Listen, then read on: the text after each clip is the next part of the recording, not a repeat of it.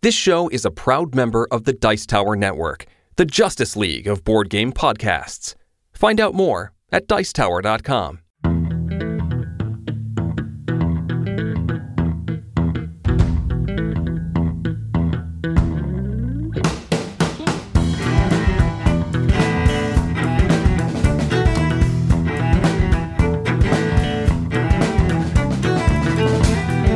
Hello, and welcome to another episode of the Family Gamers Podcast. This is episode 333. Hello and welcome everybody to the show. It is an odd numbered podcast, which means we have a guest on the show. We have none other than Monica Rasso. Monica, how are you? I'm doing the whole crowd clapping. Yes, cheering. everybody's clapping. Thank you for having me. yeah. Now, a lot of people probably don't know who Monica is, but trust me when I tell you, everybody, that you will by the end of the show, and you will realize that she is a critical fulcrum point in the hobby of board gaming that we love so very, very much. She does a lot of really cool things, and uh, we'll get into that on the second half of the show. But this is the first half of the show. So, hello, everybody. We are the Family Gamers. As always, I'm your host, Andrew, and I am joined by my lovely and wonderful and amazing wife, Anitra. That's me. Oh, And uh, yeah, I have a fact. I brought a fact to the show about something else that is lovely and wonderful and adorable.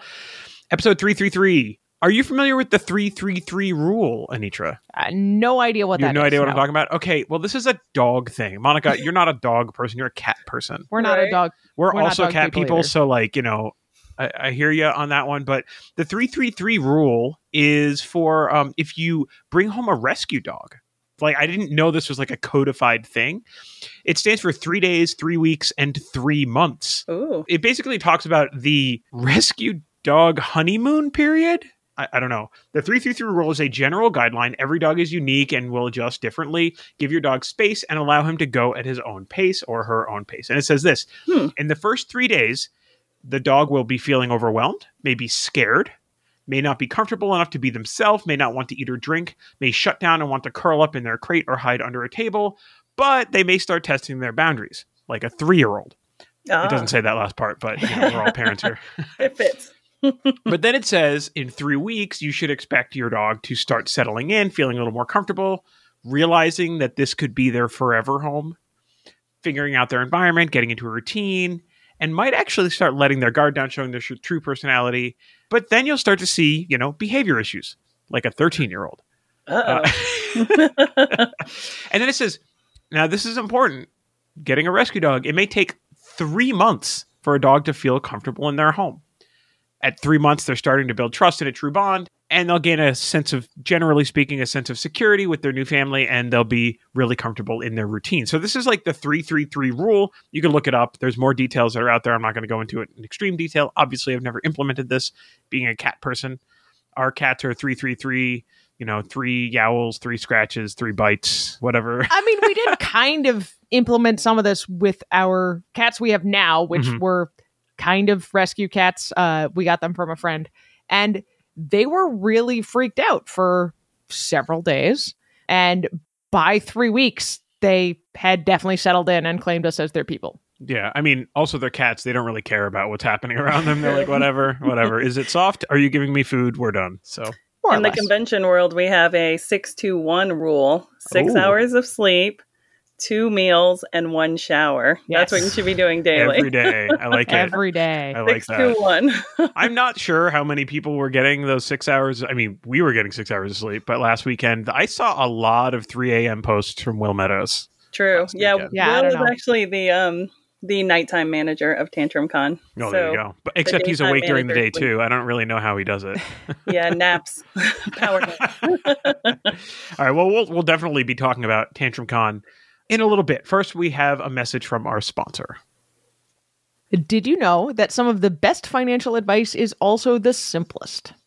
The book The Richest Man in Babylon by George Clason recommends having a budget that spends no more than 70% of your income on living expenses, then saving 10% and using the remaining 20% to pay off debts. This simple formula works for most income levels, and it's a great way to get started at budgeting. As you get more familiar with your budget, you can make adjustments. And as your income increases, if you assign only half of any increase to more living expenses and the other half to debts and savings, then you'll find yourself in a much better financial position. If you need to talk about other ideas to get started on budgeting, set up a call with First Move Financial by going to firstmovefinancial.com slash familygamers today. Thanks so much to the team over at First Move Financial for continuing to sponsor the Family Gamers podcast. You know, I was looking at this. They've sponsored us for over 150 episodes now. Yeah. Which is pretty amazing. Three Wow. plus years. We really do appreciate that. Awesome. Uh, all right, at this time in the show, we get to talk about some games that we've been playing. I was pre gaming with Monica. I've played a lot of games over this past weekend because of the convention. Because so the I'm going to limit it down to two, but these are two games, for me at least. One I was super excited to try and was looking forward to it, and another one that I'm really, really glad that I got to play. But Monica, you get to go first. So, what were you playing at Tantrum Con? The only game I actually played, I played two games at Tantrum Con actually. One one was a prototype that a designer was showing, and the second one was Furnace by Arcane Wonders. Mm, Nice. Furnace is a good game. Yeah, the prototype, it was fine. Now he's going to be watching it. he knows it has a little bit of work.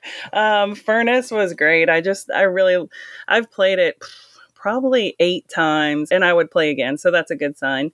Mhm. A game that I really like that we played recently, if I were to pick two, is Splendor Duel. I loved Splendor. And then now they have the two player game, and it's amazing. There's a different selection process, a way of selecting the pieces that you're going to use to spend to get the cards. Um, so I really like that mechanic. And then there's one more, a different color than you're used to in Splendor for some of the tokens.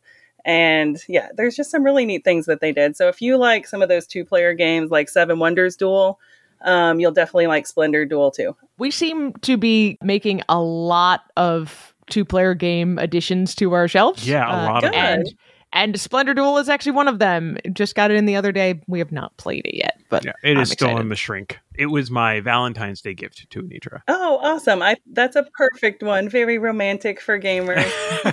we learned to play. I'm sure we watched a video online. I don't remember which one because my brand new fiance, he is usually the one like I hand him the game and say, "Learn this," and then then we'll play. like fair he- enough. It Yes. sounds like a match made in heaven. and he loves it.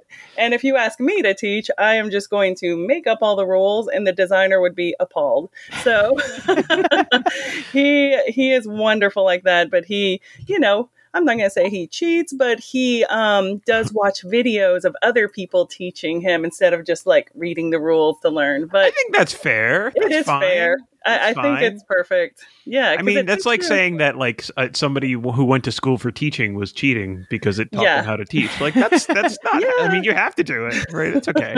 or if you listen to audiobooks, but did you really read it? Like, Oh, Oh, my no. gosh, you Oh, are my spirit person. Anitra and I have had that debate. I think you do. I think it's equivalent because, you know, I think it's equivalent. I think don't you know. I- still have the same experience. I think they have the same level of validity, but I don't consider it reading. Yeah, it is we've different. we've settled on like you have ingested the content of this book. So I would say the same thing goes with board game teaching. Like, Yep. you have ingested and you know really figured out how to play. Whether you did that reading the rule book or through watching somebody else teach you how to play doesn't really matter in the end. Yeah. I was picky about the audiobook versus real books until I met somebody who just didn't have that good of vision. So they wanted to read the book and flip the page and have that experience, but they just weren't able to. So now I'm very aware of that disability limiting that. So if they say, I read this book, I'm very like, yes, you did. Yeah. Well, I'm going to say that on the drive back from Tantrum Con, so we drove straight on Sunday from 6:45 in the morning until 8:30 at night. oh my goodness. It a- of Thank you for coming. so we listened to the book The Green Ember, which is a, I mean it's a kids novel, but it made the drive incredibly easy. Yeah. I have not read The Green Ember, but I have listened to it. I, I feel like you've now read it if you fully experienced it and it does depend on the reader too like there's some audiobook people that i just can't listen to so that can change your experience of the book and there's others that people are fans of they want to listen to this book because this person is reading it so that's kind of cool that they get their own fans yeah, I haven't done my Eric Summerer uh, audiobook listen. so I can't check off. I've listened to the Dice Tower guy audiobook, Yeah, but true. uh, eventually I'll get there. I think. if he's your favorite, you should convince him to do so. Well, he does. I mean, that's his that's his full time job. I didn't is- know that. Yeah, that's what he does. Well, he's Okay. got a great voice for it. I mean, he opens our show too. So, Oh, awesome. but uh, yeah, so I got to get one of his books and listen to that. But anyway, yeah, definitely worth it. Support him. Mhm. Yeah. All right, Anitra, give me All a right. game. I'm actually going to talk about a game that we played adjacent to Tantrum Con. Okay. I brought the kids to Waffle House on one of the mornings, and while we were waiting for our food, I pulled out Fruition by Ooh. Zach Connolly. This is a little 18 card game from Button Shy. And I was super excited. It basically is a party word game. It works a lot like a tapple or something like that, where you're trying to come up with a word that fits the category and starts with a specific letter. Hmm. But since it's an 18 card game, it does this in a really unique way. So it's only 18 letters, obviously, on the 18 cards. Uh, so he skips a lot of the ones that are normally really hard, like Q and X. and Z. Right. Yeah. And every card has a letter and then four little categories underneath the letter. Each one of them has a fruit. The backside of every card is one of those fruits.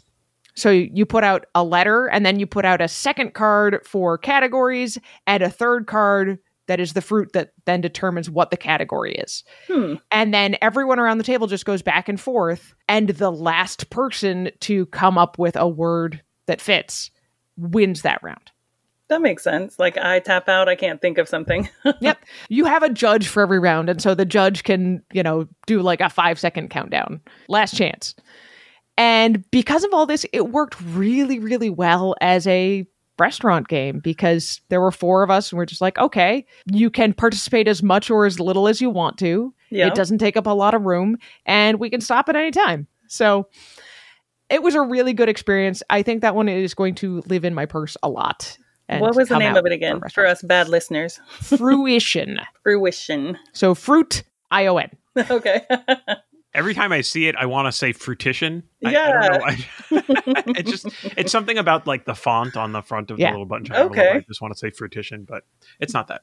It Yeah. also caught my eye uh, back when I got it at PAX Unplugged because it is in a bright red Ooh. uh, little button shy wallet. It reminded me your description a little bit of trophies. Have you played that? It's in a tin and it also is letter driven. Yeah, I I've seen trophies and it definitely has some resemblance to that. I would say nothing about this little fruition game is super unusual or whatever, but it's a really good implementation and it's really small and so it fits really well for this kind of use. And we get to support Perfect. Zach. So And I also like Zach Connolly. Yeah, he's a friend he's of a cool guy. He's Good. a really nice guy. I think he lives upstate New York. That sounds Something right. like that. Something like that. The first game I'm going to talk about is the game that I scheduled someone to teach me at Tantrum Con, Wonderful. and I was taught by someone else. Oh, But you were still taught. but it's okay. We're all friends. And this is Heat Pedal to the Metal from Days of Wonder. Nice. So I'm not like a huge racing, you know, like I, I'm not a Formula D guy. I, I mean, I've never, I've never played it. Like, it's not that I don't like it. I've never played Rallyman GT.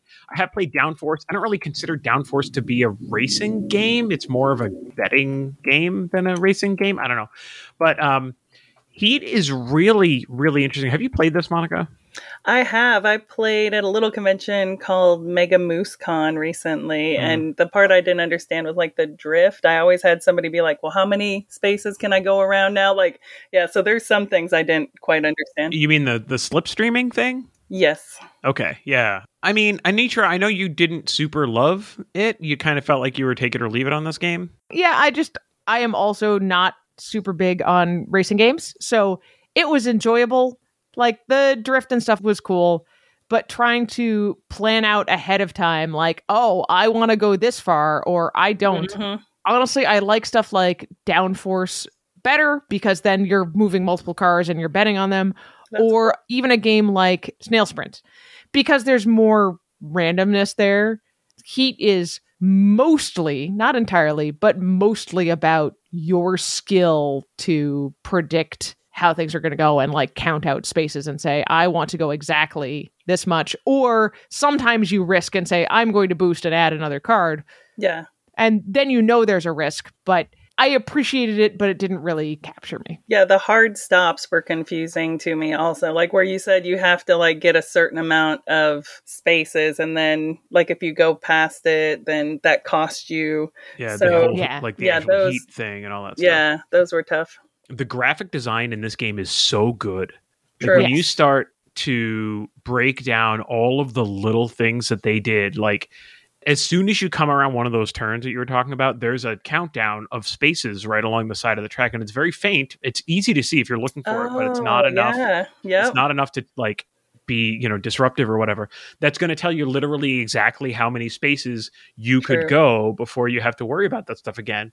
And so like for me and the way that and granted I like tactical games like that, but it really said like listen, what we want you to worry about is not counting spaces on the board. What we want you to worry about is the hard tactics of the numeracy in your hand. And Yeah. like it's super easy. Like you look at it, you're like, oh, I'm on space 16. That means I can go up to 16 before I have to worry about a, a, a curve. It's very easy to figure stuff like that out. And I thought it was just really, really interesting because you have so many decisions with the way that you can shift up or down into different gears, which allows you to play a certain number of cards. You know, I know that for the most part, you kind of expect this from Days of Wonder. I mean, they've got a, they're just like a really well run design studio, right? And they, they really do an incredible job of polishing the games that come out. And I, I felt like that was this. Like, I feel like if you are a fan of racing games, this is absolutely a game that you should heavily consider having in your collection yeah, definitely. because everything it does, it's like it's so smart. I think we played it at six players, so it was a pretty crowded board, and Yeah. we played kind of the base game, so we didn't have all like the extra equipment and stuff like that. But Bob Crowell was the one who who showed the game to us. Bob is an incredible teacher. Of He is an excellent teacher. Like that man taught me Hadrian's Wall in one. oh my go. gosh. I, I know, I know. It was it's crazy. I mean, could I play it again now? No, it's been a year. But you know, but like he was like, okay, this what do. This is what you do. And I felt like I was making decisions, you know, that mattered when I played that. But so he taught this as well, and he just he just has a gift for it. And I mean, by the second turn or the third turn, like we were able to make decisions. And there are certain times when you're like, you know what, I'm going to push it. I have this heat reserve Yep. that I can burn through, and so I'm going to really push it around this turn. Like, I don't think I need to go out tomorrow and spend seventy dollars on this game. Like, I'm not there, but this is a game I would buy as a gift for someone who I know likes racing games. Yeah. This is a game where if I just find myself with some store credit burning a hole in my pocket, I would not, I would not at all be ashamed of walking away from a store with this game in my hand. True. I really, really enjoyed it. it feels and- like one that you're going to look for at the next convention you can make it to as well. Yeah, this is yeah. Like I would play it at a convention because then I'm going to find people that would be a little bit more interested in playing it with me. I definitely would be eh, willing to consider buying this game used because I would be getting Yeah. it at a discount. I mean, that seventy dollar price point, like I guess, like well polished games at this point are going to cost seventy bucks. It's just kind of reality, but it's just very good, and there's a lot of replayability in it. And this is the kind of game where like the strategy of this game and the way that you play this game with other people and just all that number crunching that you do and the four different uh, maps. There's the usa and the france and then i don't know what's on the other side. It really like feels like one of those crunchy enough games that you're just you sink your teeth into it every time you never get sick of it like steak it's a Yeah. steak game There you Sure. go. And you're continuously mathing because the person before you, you don't know how many, Yeah. you know, spaces they're going to go and how that's going to affect you. And you had that six perfect in your hand, but somebody affects you and now you need a four, but you don't have a four. so, right right but yeah. Yeah. the UV highlights, I feel like that were on the box cover is very attractive and Mhm. Definitely well created. i'm on record for being a sucker for spot varnish Yes. um, on boxes But yeah, they just, it's a great production. And I really enjoyed it. That was Heat from Days of Wonder. Heat, pedal to the metal. Ooh. I got to play Sauscharf at Sauscharf. Tantrum Con. Um, so this is a game we actually talked about with our writer Nick Martinelli when we were talking about stuff we were looking forward to in 2023. Mhm. And Sauscharf is currently only in Germany, but should be coming to the US in a couple of months. Uh, Hmm. We don't know what the actual name of it is going to be in English. Probably something the- like hot peppers or hot yeah, sauce. spice, spice. It is a card game where where you are recruiting hot peppers, uh, and then you are spending sets of those hot peppers to make hot sauces. Honestly, this is one of those games that really could be anything, but the illustrations of the peppers and the hot sauces are funny and it all fits together nicely in that. It's a interesting kind of set collection game that the entire thing is open bidding. The first half of the game you are bidding only for cards. Um, and whoever puts down the biggest number or largest set goes first in whatever round. You then pick from the little market of cards, you pick whichever set you want. Uh, they get grouped together by number. So if you have multiple of the same number, you can buy all of those in one go. Hmm. And I mean, that's how you build up your deck. And then in the second half of the game, you pick up the whole deck again that you have built up in the first half. And now you have a enormous hand of cards. uh, but now there's still the open bidding, and you can choose whether you want to once you make your bid. You know, everybody puts down their cards and then it's first, second, third, fourth, whatever. You choose when it comes around to you if you want to spend those cards you put down to make a hot sauce, to buy a hot sauce, basically. So they're everything from like three of a kind for one of the ch- absolute cheapest hot sauces to like nine of a kind Ooh. for some of the most expensive ones and you can overpay if you want to, or if something isn't out there that you wanted, you know, somebody else took it first. But when you pay for a hot sauce, those cards go away, you get the hot sauce tile. You're good. You still have the option to bid for cards in the market instead. So when it comes around to you, you didn't get the hot sauce you want, somebody else already took it, whatever. You can instead add more cards to your deck, basically, you will have to take a turn at some point to pass on bidding to pick up that deck and add it to your hand. So it becomes interesting. The first couple of rounds in the second half of the game, everybody's just bidding and they're getting hot sauces. And then you're like, oh, well, now I'm kind of running out of cards. I don't have the kinds of sets I need. And there are some cards out there that would be really helpful for me. So then you're going back and forth, and some people are getting hot sauces, some people are getting cards. And the thing is that when somebody buys their third hot sauce, the game is immediately over. Oh, wow. I mean, technically, you finish the round. So, like, everybody has bid. If the first person, the winning bid, buys their third hot sauce, the other players will still get a chance to work out their bid and buy something. But then at the end of the game, any cards you have left in your hand and in your deck count against you. Hmm. Thankfully, it's not their value that counts against you. It's just every card is like negative one point. So it is a really tense balancing act near the end of the game of I really want to grab that hot sauce, but if I do, I might end the game and I still have too many cards in my hand. Is there a way that I can bid for cards and throw away more of these cards that I already have? So I really like that tension. Even having played it only once, I am really looking forward to seeing it come to the US and try it again. Are there words on the cards or is it something that's more picturesque? It is just the pictures of the peppers or the hot sauces and okay. numbers. All right. That's it.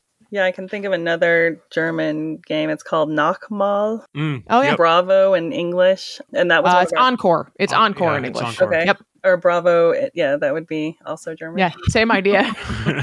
yeah, we had that in our play to win at Tantrum Con. But yeah, there's nothing on there. Like if you just learned how to play it, there's nothing on the kind of roll and write type of sheets that is mm-hmm. in German or English or any language. It's all dice. So that's pretty awesome when publishers can make something like that that all you need is the instructions in the other language to be able to play the game. There was one other touch that told me that the people who were involved at least in illustrating this were big fans of hot sauce and hot peppers which is there is of course a wild pepper because of Ooh. course there is. It's a card game.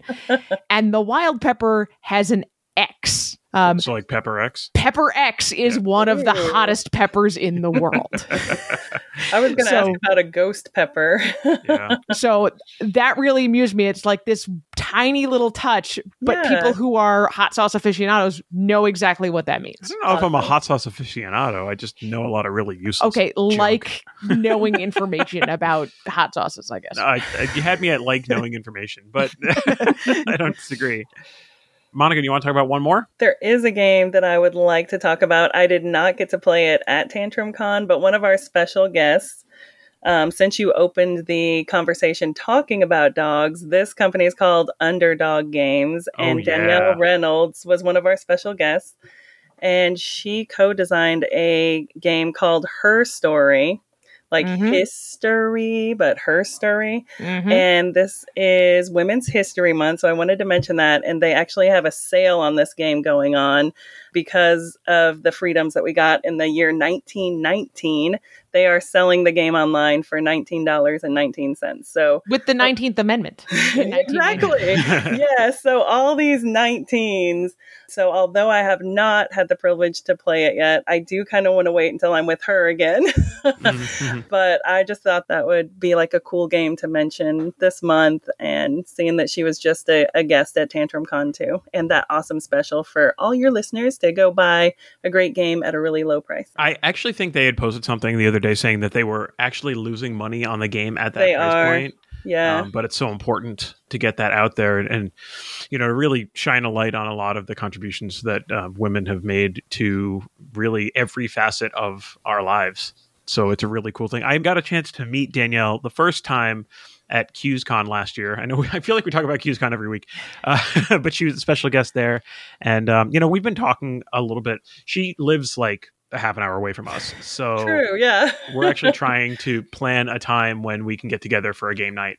In talking about actually this sale and the coverage of her story, there is a copy being sent to us for review. So that's definitely something we'll be playing and talking about a little bit more. But definitely, I know there are homeschoolers who listen to this. Uh, it is a, a really interesting opportunity to get your hand on something that can really shine a light on some significant historical contributions. Yeah, I watched a little bit of uh of the teach, shall I Mhm, say, mhm. and I can tell people that although the art makes this look like a very adulty kind of game, it's really accessible. Pretty much, if your kids are old enough to read at all, they will get something out of this game, and I'm really, really looking forward to getting a chance to play it and play it with our kids.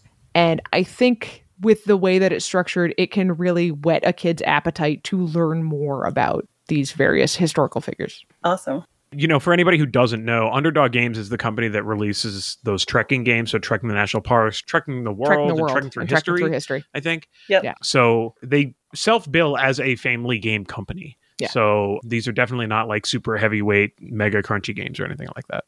Good call out, Monica. That's a good one. Oh, thank you. I was like, it, it, you know, it's kind of commercially, but I think That's fine. Whatever. I think it's worth it. for Yeah. people. To, and I, I'm not involved in any way, so yeah. All right. So the last game I will talk about is a game. This is also a commercial. It is on Kickstarter right now. Uh, so two weeks ago, we had Chad Elkins on the show, and he was talking about a lot of the cool stuff that he does at 25th Century Games. And one of the things that he mentioned was the Kickstarter that they were just starting, and is it's now. I think when this comes out, it will be in its last week, last few days. And it is a Kickstarter for three games. Color Field is one of them. Donut Shop is one of them, and the last one is a game called Agueda. Chad talked a little bit about Agueda on the show. It is related to the Umbrella Project, which is just like really, really cool thing. If you go to the Kickstarter page for Agueda or for this, you know, kind of triple game thing, there's a link to the Umbrella Project, or you can just Google it. And on the Umbrella Project homepage, there's actual video of people like walking down one of the streets with the umbrellas overhead, and it just looks so cool yeah. so cool and it's you know for a great cause but anitra you and i and some other people played agueda We did. It was really cool. so in this game you're trying to fill your rows of umbrellas which are kind of symbolic of like you know covering the the street and you do it by drafting umbrellas in diagonals across Hmm. this like common board so the way it works is it can be because it's how diagonals work on a rectangle um, you could draft one two or three umbrellas depending on where you chose from and the angle. If you draft one umbrella you also get a coin. If you draft two it's neutral and if you draft three you have to pay a coin. But then you put these umbrellas into your street and there's certain places where you definitively want certain colors and depending on the way the tokens are related to the rows you may or may not be able to score colors of umbrellas in those particular rows by placing one of your like little meeple people on that row. It's a super smooth game. It's very fast uh, i think a game of it with the teach was maybe a half an hour nice. Um, About that, yeah. but this might actually be next to green team wins because that game doesn't count um, in my opinion, the best 25th Century Games game I've played. I really liked it. It had all of the puzzly things we like, but it never felt punitive.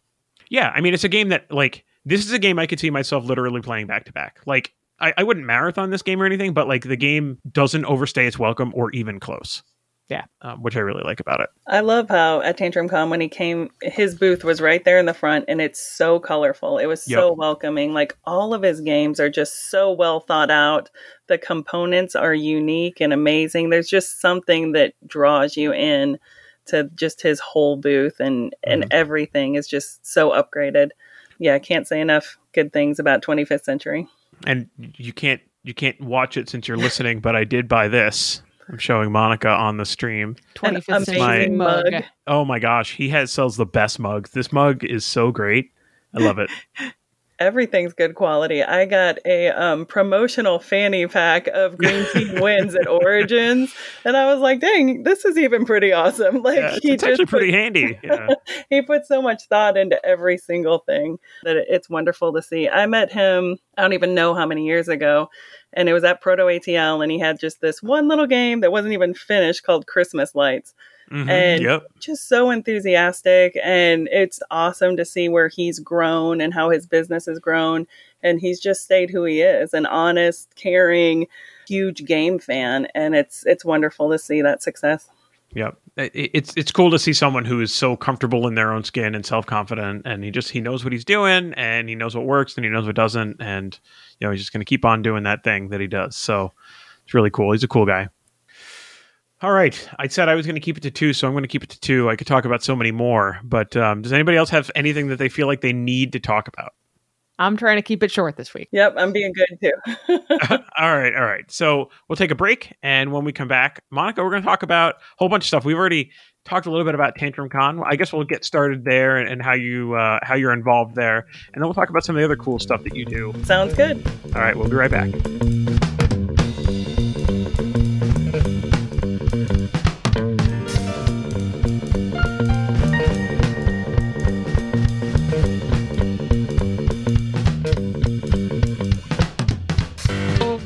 Swahili, the word kuzuka roughly means breakout. In Kuzooka, we are going to help the animals break out of the zoo. This is a snap review for Kuzooka. In Kuzooka, two to six players work together to help the whole team of animal companions escape. Kuzooka was designed by Leo Colovini and it's published by Pegasus Spiel. It's good for most ages, and a game should take 30 to 45 minutes. The art and the graphic design here is friendly and colorful, but it doesn't really scream kid, except maybe the front of the box. That sloth is very cute. There are six types of color cards, which are all distinct from each other and have matching symbols on the board. This is a chance to point out that the shapes correlating with the colors are great if you have colorblind gamers in your gaming group. Each player gets to take on the role of an animal and gets wooden tokens in the shape of that animal's head, plus a special ability card that shows the animal being active on one side and asleep on the back of the card. I love it! So, how do we play Kuzooka?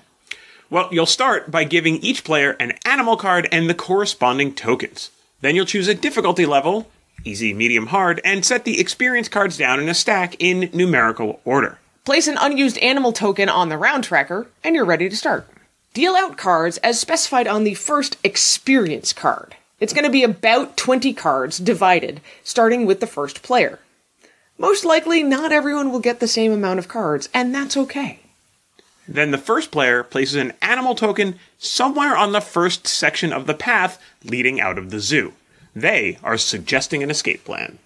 On your turn, you can either add to the escape plan by placing a token further down the path, either in the current section or the next section, or you can suspend the escape and end the round. Placing your token carefully lets you communicate to the rest of the players what kind of cards you have in your hand and what kind of escape you can support. Because you're not supposed to be sharing what you have in your hand. If the clues available don't leave you comfortable going further down the path, you can instead suspend the escape, which ends the round. When you do that, you take a look at the last token on the path and note its color and number, in this case, something like a green 5. Everyone reveals their cards. If the whole group has at least as many cards in the escape color as that last token on the path, you gain experience stars. They're shown in these small starred numbers next to the spot on the path. If you hit the color card number exactly on your escape attempt, you also add a universal tool card to the deck, which works as a wild card. You can spend experience to unlock new experience levels based on the difficulty level you chose at the beginning of the game. Each experience level card specifies more and more color cards that are dealt out to the group in future rounds, and even a few face up color cards for everyone to see. Whether you gained experience or not, shuffle all the color cards together again, clear all the animal tokens from the board, and get ready for the next round. Deal out cards according to the experience level, and try to get farther down the path this time. You have seven rounds to try to escape the zoo. To win the game, you'll need to get all the way from the start zone at the beginning to the escape zone at the end of the path, and have enough cards to support that escape. Of course, every animal also has its own special power they can use once per round. We're going to talk a little bit more about that in the surprises. So, Anitra, Kuzooka, what did you expect? I'm kind of burned out on zoo games, so I avoided Kuzooka for a while. I knew it was cooperative. It, the box says it's playable down to about age 8, but there was nothing that really grabbed me about the box or the description. I mean, the box talked about uh, zoo escape, so I knew the general theme. But when I think of zoo escapes, I think of goofy animated movies, right? And this art definitely didn't match that. It seemed more mature than that. So, other than that, I, I didn't really have anything I could relate it to, so I didn't have any well formed expectations. I would say Kuzooka turned out to be pretty different than what we were expecting. I think that's true. So let's talk about the surprises. Sure.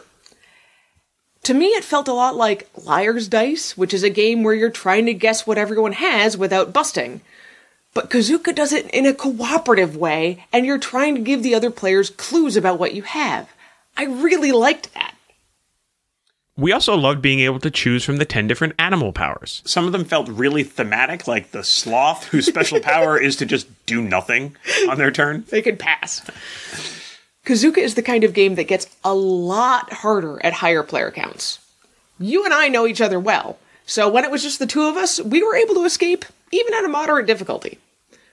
But the more players there are, the harder it is to have confidence that there are enough cards in a particular color to keep going down the path. But there are still ways to give clues, and the more players you have, the more animal abilities you can use. For me, there's a video game genre called a roguelike. So a roguelike game is one where you play and eventually you're going to die. You get as far as you can, but then you're going to die. But then when you play again, you have all the powers or skills that you learned from the last time you played. And that's exactly what you're doing here in Kuzooka. And if you break the game down to its fundamentals, it really does feel like a board game version of a roguelike. And I've never seen that in a board game, and I think that's really cool. Based on all that, do we recommend Kuzooka? We enjoyed Kuzooka, but even though the box says ages 8 plus, we generally recommend it for older kids and adults who won't get frustrated by how hard it is and having to kind of start over and over again. This is a pretty tough game. So, Andrew, what are we going to rate Kuzooka? I think we're going to rate Kuzooka three escaped zoo animals out of five. And that's Kuzooka in, a snap.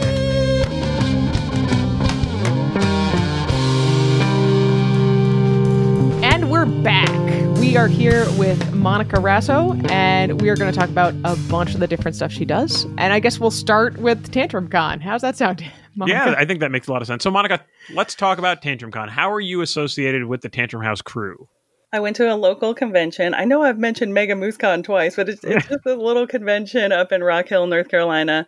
And there were three guys sitting down, and a friend of mine was teaching a game and asked if I wanted to play also. So I sat down, and these three guys, unbeknownst to me, were Will, Ryan, and Kevin from Tantrum House and go. didn't know these guys. So as we're talking and playing this game and getting totally slaughtered by the game designer himself, of which we all remember like that moment where we're like, he just wiped us with that game. Like but they told me that they had a game day for free in Greenville and I feel like they said something like 200 people came out.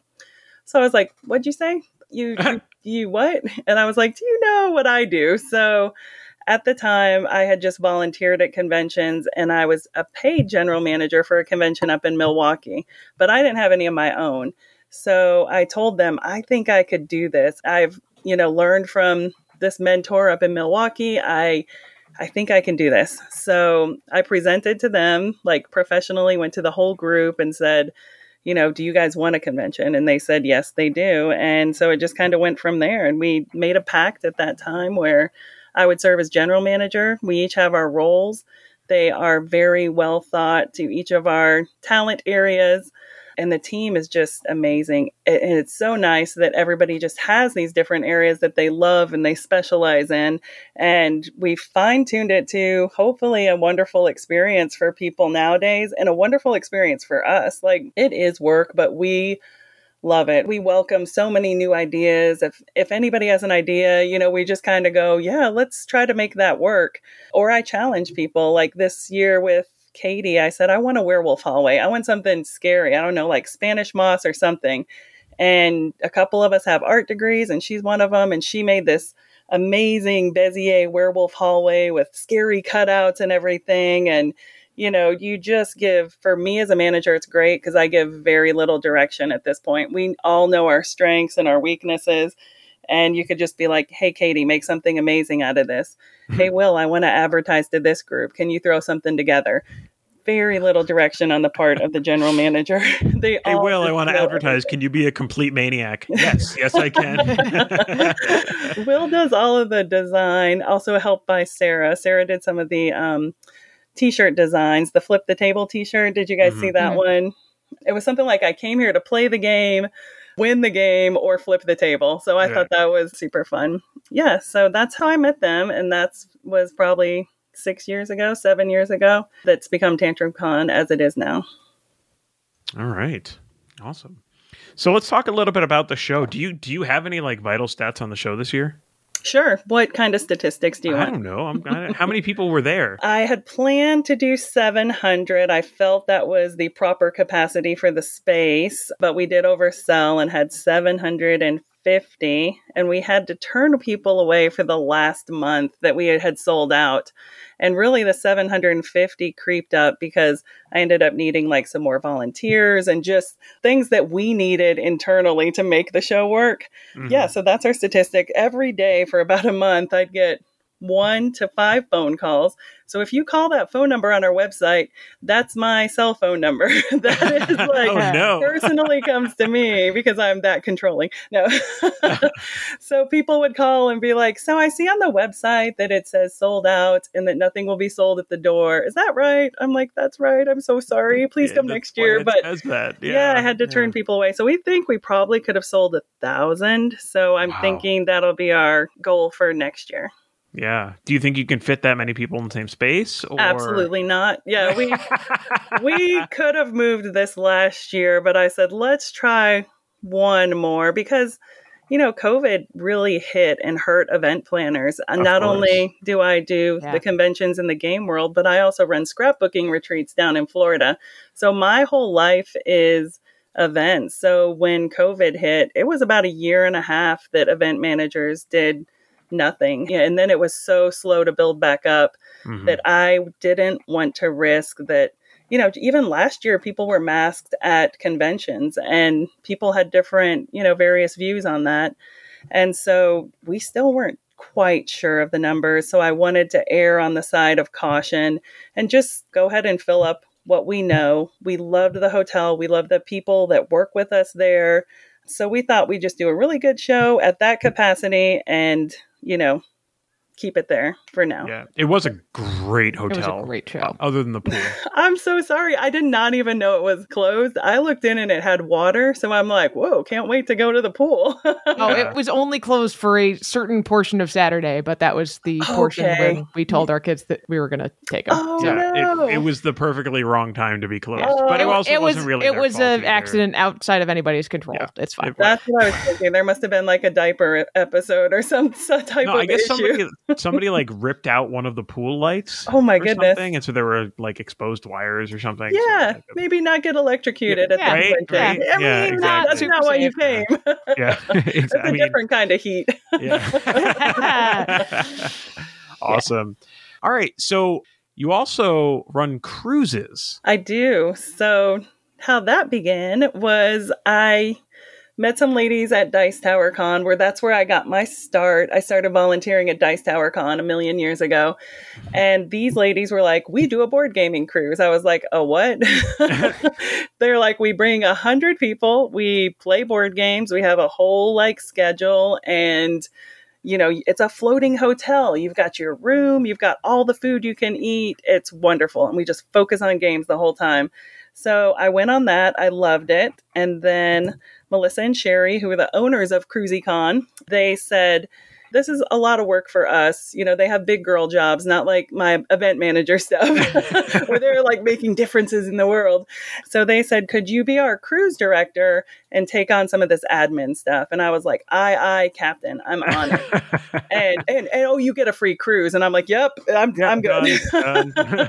so that's how I started with that. And then I loved it so much. I was like, can we do this more, please, please? And they're like, no, seriously, we have other jobs. So I asked if it wouldn't offend them if I started Meeples at Sea just to have cruises more often. So do theirs in the spring and Meeples at Sea would never compete. And they said, that sounds good. Well, then as COVID hit, it was just one thing after the next. And they had promotions and things happen in their lives that they were like, you know, I don't think we're going to do CruisyCon anymore. So basically, um, we merged the two companies, so CruisyCon and Meeples at Sea. So sometimes you'll see both logos. Like on my website, it's GameConHQ.com. Um, you'll see both of those listed on there because we merged them. So Mhm. now, yeah, it's just Meeples at Sea. And like I said, it's a convention on the water. All the food you can eat, all the activities, you get to go to different countries. Um, and once you add up how much you spend at the hotels and on food and on travel, the cruise really doesn't look that bad at all. Yeah. So do you do a like a spring and a fall then, or something like that? We Or- used to, yeah, we used to do um, spring and then a December because there are a lot of people that are in the education field, whether it's college professors or people with kids. Like, I wanted something where people could also come during school breaks. So, Sure. right now, we just have it in the spring. So, our next one leaves on March 19th. so, it's coming up quickly. next week or something like that. Yes, it is. It's in about two and a half weeks. But if you go to our Facebook page, it's just called Game Cruise Group. You'll see like everybody has the countdown on there. So it, I believe I looked today and it was like 16 or 17 days Mhm. that that's happening. So it is coming up fast. And then the one after that is April. I'm looking at my calendar, April 2024. And that website's just meeplesatsea.com for that information. But I want to do one that summer also so that we can get the people. Maybe that one could be more family friendly. I have been trying to entice the Tantrum House people to maybe do a combo Tantrum House Meeples at Sea cruise. So they are definitely excited about that. We just have to figure out like how are we going to do it? What families would come? Who's interested? And really make that the family friendly one where you have kids events and foster our gamers in training. Yeah, Yeah. well, let me know if you need any help on that one. Yeah, definitely. So I'm sure people could just look up meeplesatsea.com if they're, you know, sitting at their desk or whatever. But for people that are driving or lazy people like me, like what's the cost for something like a gaming cruise like that? Yeah, it depends because as you know, when you go to buy a cruise, it depends on the cruise line, it depends on the time of the year. So mm-hmm. I challenge my travel agent. I don't do all of this. I'm not like a, a registered travel agent. I am seriously still just the cruise director that plans all of the gaming activities. But I challenge him to find like the best price in like a two month range. That's why this year it's March, next year it's April. Mm. Sure. And so he tries to get the best price because I want the best price for you guys. So really, that's kind of how it's determined. Um, it also depends on how many days. Like we used to do CruisyCon was usually four or five days because they were trying to minimize the time that people take off work. Corey and I, my travel agent, have bumped it up to a week long cruise. That way, you're really making a vacation out of it. So now we leave Sunday through Sunday and get that full Hmm. um, eight days, seven nights experience. So he tries to get the best price for us, and that's kind of where we start out at. Because I don't want to pay a ton of money either. I would, and all of the decisions that I make, like whether it's in conventions or scrapbooking retreats or cruises, I always ask myself, would I pay for this? Is this value good for what I'm getting? Um, and I I try to deliver on that and take it very seriously. I'm on the Meeples at Sea website, which actually does redirect to CruisyCon, so I see that. Uh, Yeah. and I don't know if these change over time, but at least right now it's about fourteen hundred per person for an interior cabin, uh, double occupancy, to get on the uh, the April 2024 Norwegian Encore. Yeah. So if you think about that for that, say, 1400 per person, and again, that's a whole week. So that's about $200 a day. And again, you're getting all the food you can eat. You're getting top notch dinners. We could have two steaks and a lobster if you wanted. Like, and you also get your entertainment on the boat. And the game convention is all built into those prices. And I believe the prices online, he includes the taxes and port fees and all of that. So if you were to go to celebrity and go, oh, it's only a thousand on here, but then once you add up all those fees and service charges and all of that, um, it does add up. Well, and you get a welcome bag for every guest packed with games and other items from sponsors. You don't get that from Celebrity. yeah. So CruisyCon, we used to get this one big, like awesome, huge gamer bag, but it was per room. So if you went with somebody that's not in your household, then you're like, we had to kind of do this, like, okay, you pick first, and then I Yep. pick one of the Decide how you're gonna games. split it up. I split, you choose. yes, exactly. So what I do is everybody gets like a smaller bag. Like this year, I could show it to you, but your your audience wouldn't see it. We get a beach bag, and I'm trying to remember if this is public knowledge, but you will get a a beach bag, and then you guys will get to choose your games. So say there's a choice of four different games. So if Anitra picked two and Andrew picks two, you go home with four unique games for your household Nice. instead of like everybody gets this one game and then you have two copies and yeah, Yeah. that sort of thing. So I well, try our to listeners be don't mind that because we end up giving away the second game Yeah. on the we show. have duplicate copies. Yeah. and I'm sure my sponsors don't mind throwing in an extra copy for like media. So if I knew media was coming, I could be like, hey, we, we got to give them something extra. Right. But I try to do something thematic. So there's a guy named Chong Yi that lives up in Illinois, and his company is Puff Piece Promos, and he does pretty much everything for all my conventions, including Tantrum Con, all Oh, the cool. swag. Besides the soft stuff, like not the shirts or towels or that sort of thing. But he does everything our dice trays, the tumblers, the water bottles. He made these amazing tantrum house bags. I don't know if you saw those, those big squares that were embroidered. His Oh, work is outstanding. That reminds me, I meant to buy one of those giant. They, they have the Tantrum House dice trays, but they were like really big. Yes. Yeah. I meant to buy one of those and I forgot. He made nine inch ones. So, you know what? I'll order you an extra Meeples at Sea one because I think I'm ordering the exact same one for Meeples at Sea. But Oh, yeah, wow, it's a cool. nine inch um, and it fits great in your suitcase. So that was a surprise that my Meeples at Sea people did not know. I'm Nice. trying to be considerate for those that fly in so that you could stick a, di- you know, that flattened dice tray Yeah. Yeah. in yeah, your yeah. suitcase. So Yeah, we have a couple of like the personal pan pizza sized uh, ones. But like, Yeah. just the idea of having a dice tray that you kind of put in the middle of the table for like all of the die rolling is really Yep. attractive to me. And or so to be I- able to push it to the next person too Yeah, if you totally. need to. Yeah. Yeah, totally. Uh, well, I really so Anitra. Next year is our 20th anniversary. You want to go on a board game cruise? Congratulations. Ooh, that could be fun. it could be. fun. Yeah. Yeah. I don't know. We'll see. But you do other cruises, right? You're cruise director for some other stuff, right? Were you the cruise director for the Podfather cruise? No, but I can't say too much about it. Like, so Stephen Buonocore, I've known him for years, met through the Dice Tower convention back then, and he made the cruise plans for his ship. And then he saw my cruise advertised at Origins, and he's like, I didn't know that was your company. I didn't know that was you. He's like, I, you know, I'm already working with this group, and yeah. and he's like, but I could do two cruises a year if you want Yeah, a special guest. I love so He's so hilarious. yeah, so Buonocore, he yeah, so he he made sure to recognize like I'm doing this, but I didn't mean it anything against you, and I'm like I did not take it that way at all. But That's I so hope funny. I don't know why I tied you two together in my head. I guess it's Yeah, just no, we are and board friends. games. Yeah, stuff. that's- I don't know. we are good contacts, and yeah, I wouldn't mind doing something with him, or if anybody wants a, a cruise and to team up on that, I'm definitely open to it. But totally not mad at him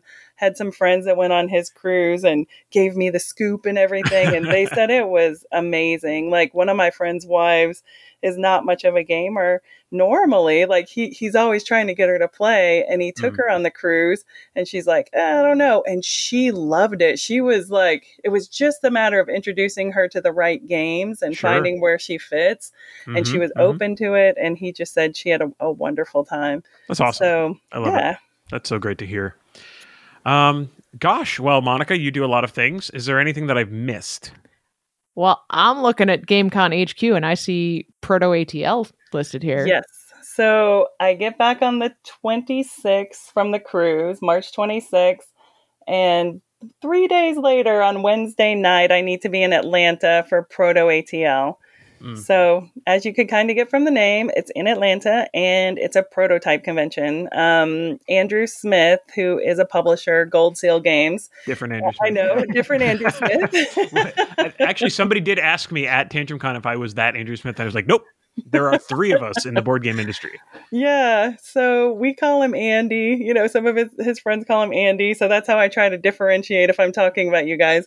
But he started this a, a few years ago. It might have even been five years ago now. And there's a company called PSI, which is a um, distributor in Atlanta. And he used to run this out of their break room. And the break room was just like in the back. They'd rent tables and chairs and kind of just fill this break room and the um, hotel was a little bit of a commute from where they're located and kind of this industry park. And so we'd always have to you know we could only stay there so long and then we'd have to commute to the hotel for overnight.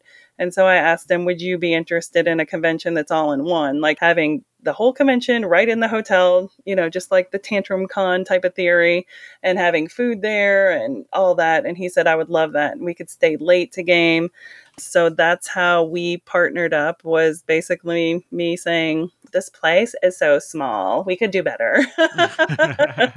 But coming in with that little like let's do this and he was totally for it. So now we're in the westin buckhead downtown atlanta. Very cool place.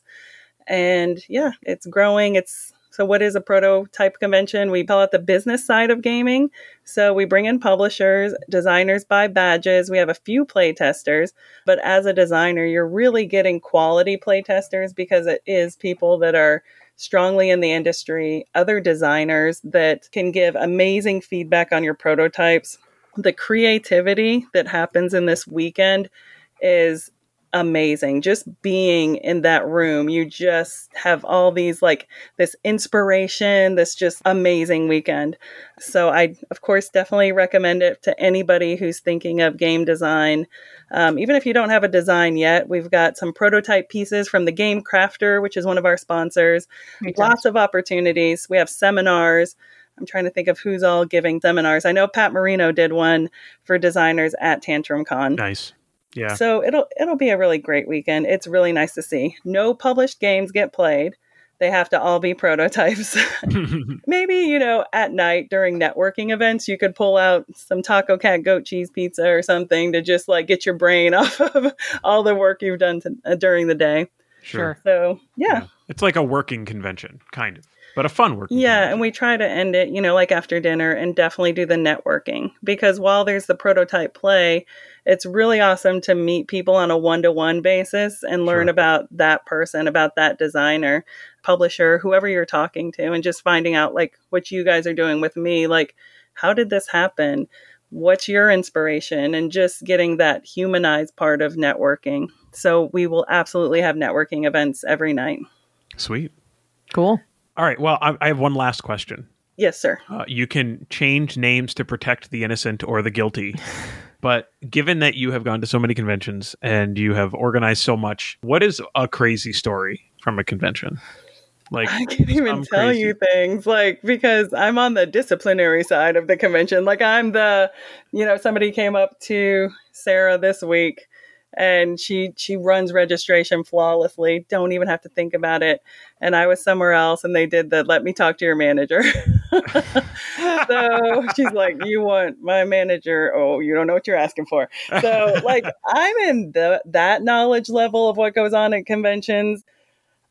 I would say if you were going to not go the disciplinary way, but something that's amazing that happens, I don't know who could beat flipping tables off a stage like we do in Tantrum Con. Come on, what else is there to beat? right. I, I, well, I'll tie two things together. And Danielle Reynolds' table flip was a particular form of epic because technically the table did not flip; it just went like ten feet in the And then air and fell basically tented. straight down and tented. Yeah. Yeah. I don't know what spinach she ate or if she like, you know, conjured Popeye to like be part of her muscles Yeah. and her partner. I I do know there's a lot of plotting beforehand and absolutely certain that those people come up to any of us staff members, do you have some uh, uh feedback or some pointers for what we should do? and we do. We give them some pointers. Table flipping tips. Lift with Tab- your knees, not with your back. and, Yeah, you know, and these far tables are the light. table. So they're lightweight plastic tables. We do have the splash zone where we make sure everybody's safely out of the way. We had one table flip, I think by Marty and Tony from Rolling Dice and Taking Names, that it flipped and then it landed on its legs. Wow, there you go. That, Wow. that's So- pretty epic. That's like Yes. a like a Kerri Strug nailed it kind of moment. Like Yeah. boom, and the Yeah. crowd goes wild. Derek No. Funkhauser flipped a table once, maybe on his own. I'm trying yeah, to I feel like Derek's the type of person and the size of person who could just do it on his own. he could, but Yeah. he did this pose where he went down and he looked like this, you know, those weightlifters that Yeah. have, you know, the weights Yes. across their shoulders and they hoist them up. And so he had that look, and people turned him into a meme. He started it. He put his own picture up there and said, "Meme this," and Hey, he had that face of like, "Urgh," and and that went around like crazy. So I those That's two so funny. Were pretty awesome. Are there Yeah. rules to the uh, table flip? Like you can't grab the legs or anything? We actually don't have any rules. Just three, two, one, flip, and we don't know what's happening. And I hope nobody gets hurt. I do make them wear the glasses, like some protection glasses. So. Whether Jonah always reminded them to do so or not. Gamers are amazing people. We really, it is a really trusting group of good people. So they kind of know their risks at flipping this table. But yeah, we don't really have too many problems. I hope it's all memorable things that are wonderful, like the table flip nice. um, that people see. And I have one more convention, Game and Party Con in Jacksonville, awesome. but it's structured similar to Tantrum Con. So it's like Nice. a Tantrum Con baby. nice. Monica, it has been lovely to get to know you over the last couple of years. We didn't even get to talk about GAMA, but that's okay. We can talk about that another time. uh, where are all the places that people can go on the internet to find you if they want to see your stuff? The best place is called GameConHQ.com, like GameCon headquarters. Mm. And I've Yep. always meant for that website to be a landing place and not just for my conventions, but you could see some conventions of my friends listed on there too at the bottom. But it just would be a place where you can go to see um, everything about game conventions. Yeah. So GameConHQ.com. All right. Cool. Uh, Anitra, where can people find the Family Gamers on the internet? Oh, well, pretty much any social media you can look at Family Gamers AA. Facebook, Twitter, Instagram, TikTok. Board Game Geek is technically a social media, and we are at Family Gamers AA on there, Sure. um, and also on YouTube. You can also email us if you have questions directly for us, Andrew at thefamilygamers.com. Anitra at thefamilygamers.com. You can leave questions for the wider Family Gamer community in our Facebook group, which is just called The Family Gamers Community, or find it by going to thefamilygamers.com slash community. Maybe you can tell us if you would consider taking a board game cruise. Yeah, with I or like without to talk about children. board game cruises. Basically, my theory on the board game cruise thing is the more that we insert it into the family gamers cultural zeitgeist, the more I can get it into your headspace, and the easier it will be to convince you to go on one of these. We got a we got a year and a half until we hit twenty years, so Yeah. maybe maybe then. Yeah. maybe. maybe. I don't know. I have no idea. Anyway. Please, if you're out there, don't forget to subscribe to the show. Tell your friends about the show and leave us a review, whether you like it or not, at Apple Podcast or wherever you get your podcasts. No, only leave us a review if you actually like the show. If you don't like the show, just leave it alone.